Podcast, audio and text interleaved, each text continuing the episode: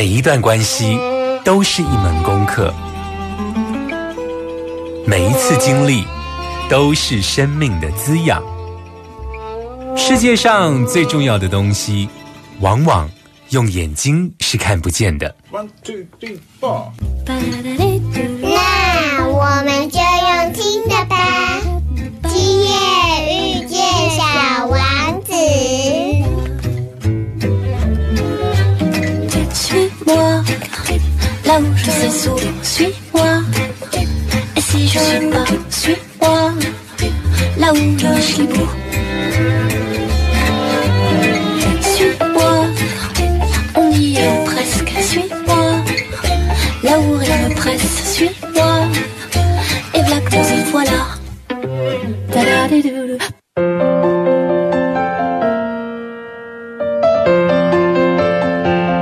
欢迎收听《今夜遇见小王子》，每周六晚上8点，周日晚上9点，阿光准时在 FM99.1 大千电台与你相遇哦。亲爱的你，过去一年是否一切安好？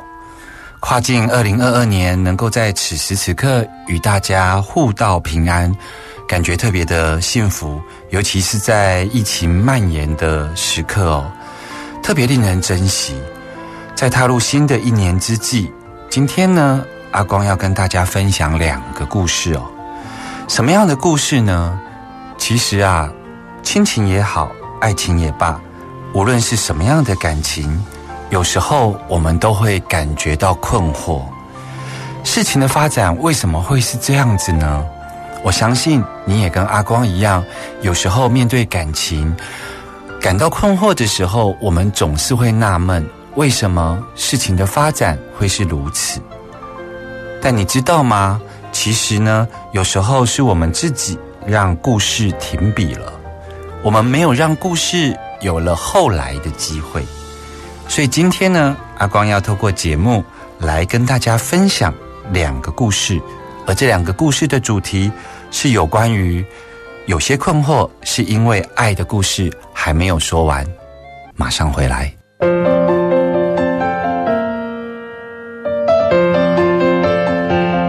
刚刚所听到的是艾怡良所带来的《我这个人啊》，这里是今夜遇见小王子，我是阿光哦。在新的一年呢，阿光要为大家带来2个故事哦。这2个故事的主题是有关于有些困惑是因为爱的故事还没说完哦。所以第一个故事是什么呢？它在1996年的时候所发生哦。在1996年的那个时候呢，火车慢慢的晃呀晃，然后呢，我跟他奇妙的在一个蓝色的车厢里头相遇哦。那时候我拿着画板，头上戴着一个小画家的帽子，现在应该称作贝雷帽吧。然后我们坐在那种复古的火车上哦，然后2相对的那种绿色的硬椅子。没想到一晃眼就25年了，我一直以为你会持续的幸福着。还记得那个时候的我，其实是念服装设计系大1的学生哦。我晚上经常留在学校里练习车缝，还有打板设计。当时的你已经念完大学，然后当完兵，然后你重新回到学校念研究所。我记得那时候的你是31岁哦，每天就忙着在实验室里头做研究。或许你苦闷的研究是需要有人陪伴，或许身为长子的我刚上大1，有了一些家中允许的自由与空间，加上在苦闷的联考过后，我忽然之间喜欢有一个大哥哥的角色，带我看山看海，看看可以自由移动后的世界哦。就这样我们在火车上认识了哦。之后呢，我经常窝在你的宿舍，直到有一天你在赶毕业的论文报告，没日没夜的埋首在研究室里头，而我在你的宿舍里，我感觉到无聊，可是我又不想回家。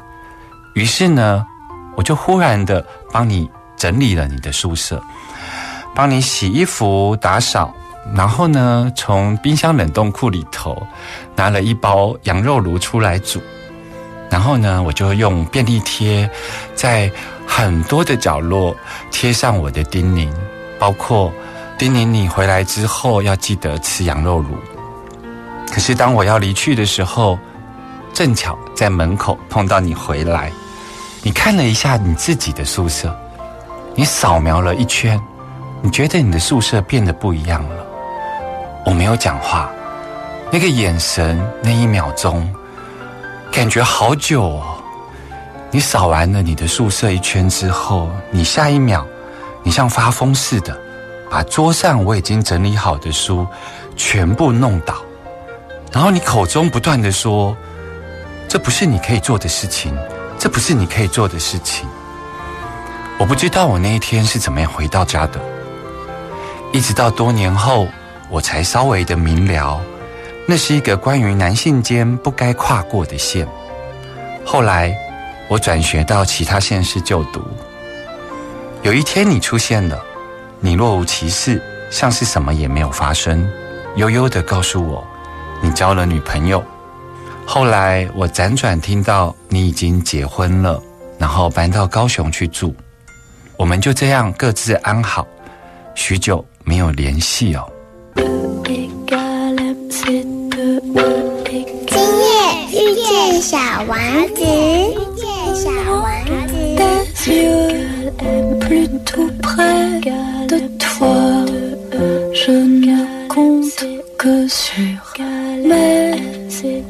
多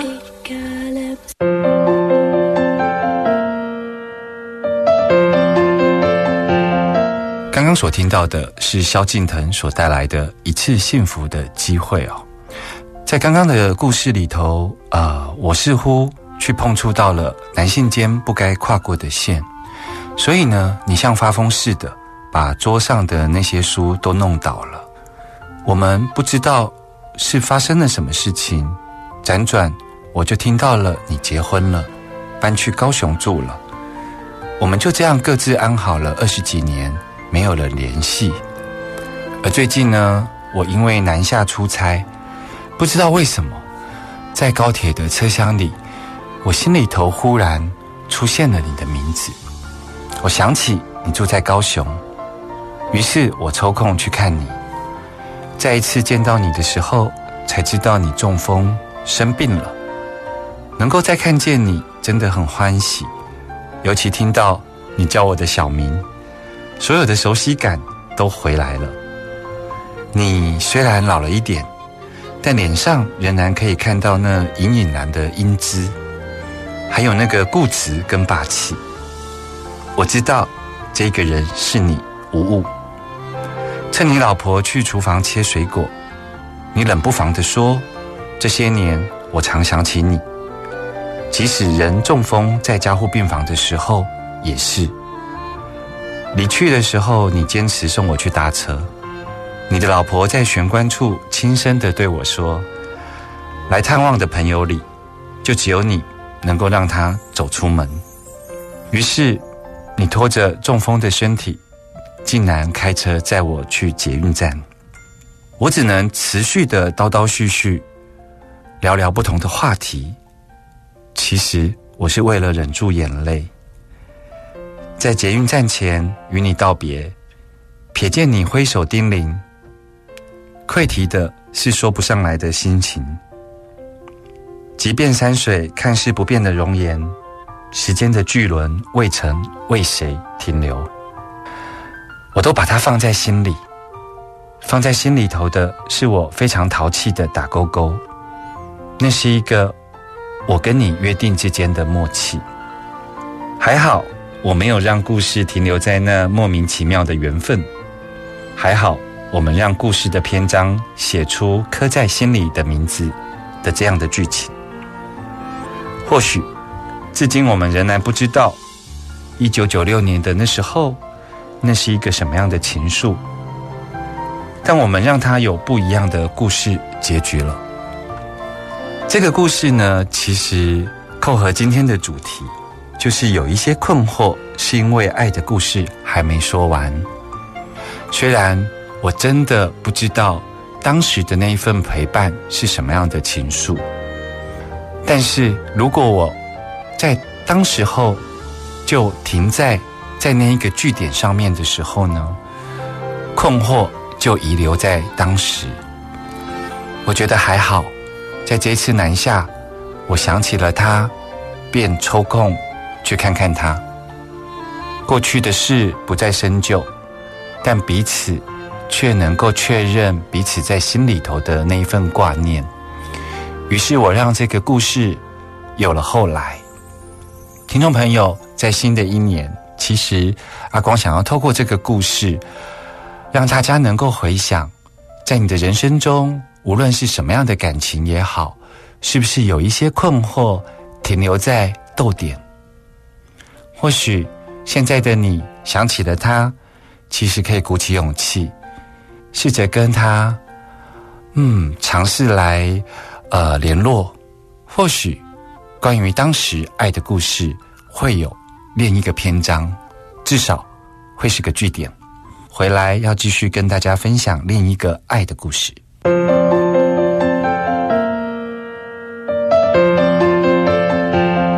你现在所收听的是 FM99.1 大千电台，今夜遇见小王子，我是阿光哦。我们持续的来听下一个故事哦。妻子因为癌症逝世多年，年初的时候，在朋友的推波助澜下，开始使用交友软体。原本以为年过50的我应该配对不到适合的对象，没想到在去年6月，却遇见了一位36岁刚离婚的科技业 OL。 这个女子样貌清秀，个性温和，也因为志趣相合，相谈甚欢。我们一路从线上的交友软体一直到每个晚上的情话绵绵，但碍于疫情，我们始终无法相约见面。一直到上个月，也就是11月的时候，疫情稍缓，终于约定了相见的时间。时间确定后，我便开始着急了。距离上一次谈恋爱已经近30年前的事了，我早忘了该怎么进行，一点概念都没有。50岁却像情窦初开的少年，手足无措，慌了手脚。于是呢，我就向我的这群朋友求助。我的这群女性好友们立即帮我开了一个群组，像是在开军情会议一样哦。他们一一的帮我提出了意见，然后推荐我适合的餐厅，甚至为了感谢他们陪我去试菜，我都还请他们吃饭呢。他们带我上理发院去修剪一个看起来适合约会的头发，帮我挑选了当天约会的服装，并且七嘴八舌的提供时下上班族女性热门的话题哦。这宛如电车男的情节，他们比我这个当事人还要兴奋哦。约会的那个晚上，我这个军师群组呢一片静默，但我可以感觉到所有的人都在手机的那一方等待讯息响起哦。我知道他们盯着手机，随时准备提供后备资源。只是整个晚上我都没有传任何的讯息，一直到凌晨10分，我才传讯息说我的约会顺利结束了。讯息出现不到1秒钟，马上全满的已读哦。大家纷纷现身询问结果。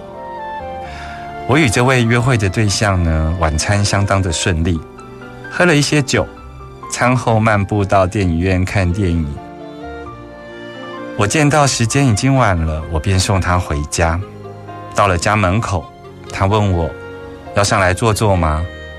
当时我迟疑了几秒后，我便婉拒了。当我字打到这里之后呢，我的群组的朋友们居然在这关键的一刻拒绝邀约。他们竟然一发不可收拾的，每一个人都像讯息炸开一样的，在这一个军师群组里头呢，就不断的写：天啊，你疯了，不会连 kiss goodbye 都没有吧？女生都主动了，你还装模作样，矜持什么？现在都已经是 5G 时代了。我傻眼到不想跟你说话，你老实说，我不笑你，你是不是性无能？我带你去看医生，我帮你挂好。整个军师群组里头，讯息像是炸开了一样。当他们听到我婉拒这一个约会对象的女生去到她家楼上之后，所有的人噼里啪啦的在这个群组里头骂了我一番。我淡淡的回了一句，我只是觉得一个人没有不好，而且这个而且让众人停止了议论。当我文字停留在而且两个字的时候，所有的人都静默了，他们觉得这一定是个关键原因。到底发生了什么事情呢？我在最后打了这样子的字，而且我爱过了。当我讯息跳出来，整个群组便沉默了。马上回来。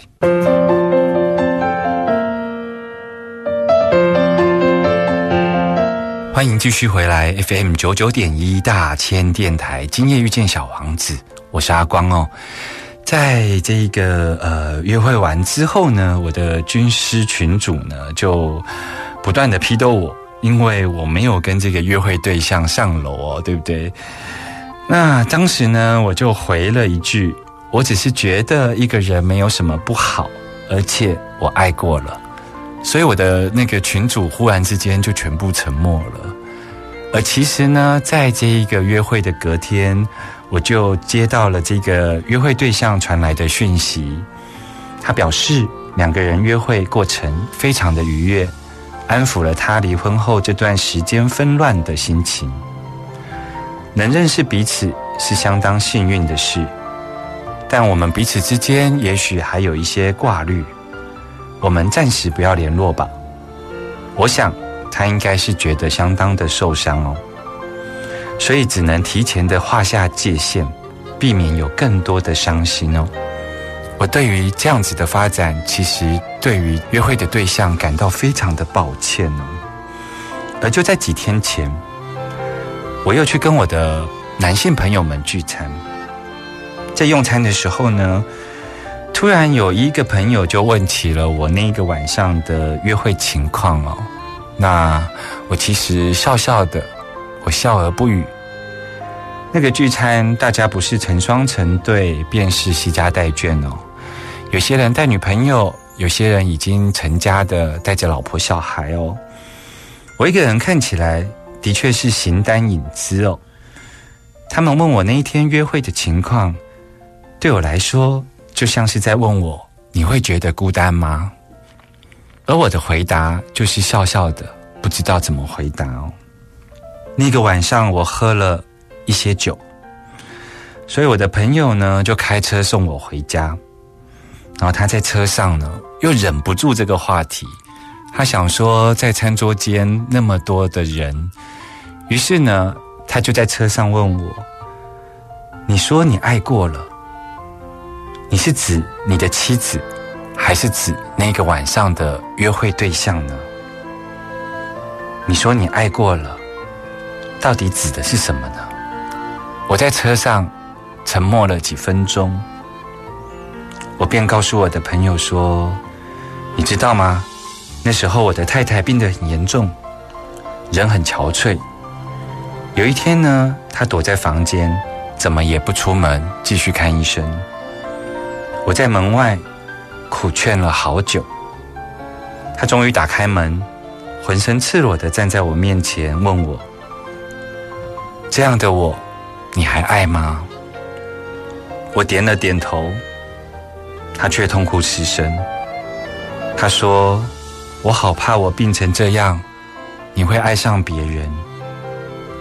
在他要离开人世间的前一个晚上，他自己仿佛有预感，他对病床旁的我说，如果我离开了，记得再去找一个爱你的人。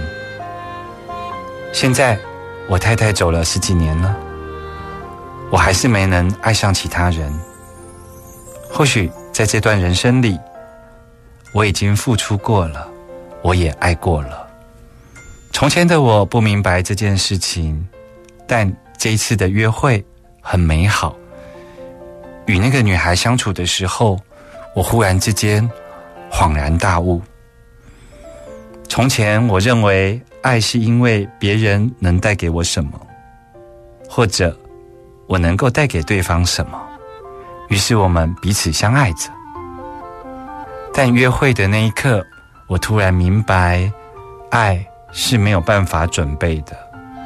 当它来的时候，你得接受对方与自己身上的一切，而这样完完整整、毫无条件的接受，一生往往只有一次，而且只有在你付出之后，你才会知道就是这一次。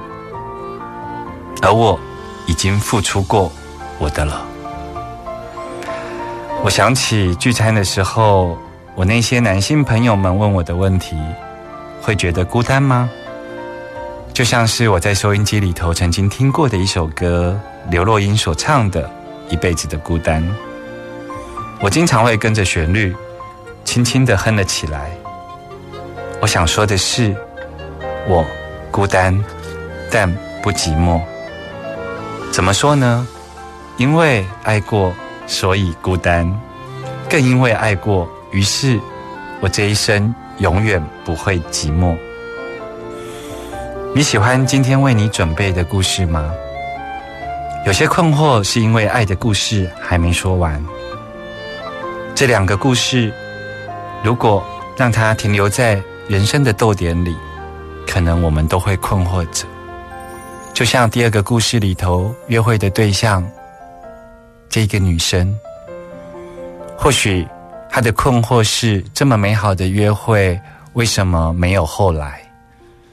但是有没有可能在她的白马王子出现之后呢，她反而回来看这个发展，他会非常谢谢当时的我并没有上楼，而让他能够有另外一个篇章故事的发展哦。有些困惑是因为爱的故事还没说完哦。2022年我们要继续写下爱的故事。小王子说，一旦你驯服了什么，就要对它负责，而且永远的负责。我们下周见咯，拜拜。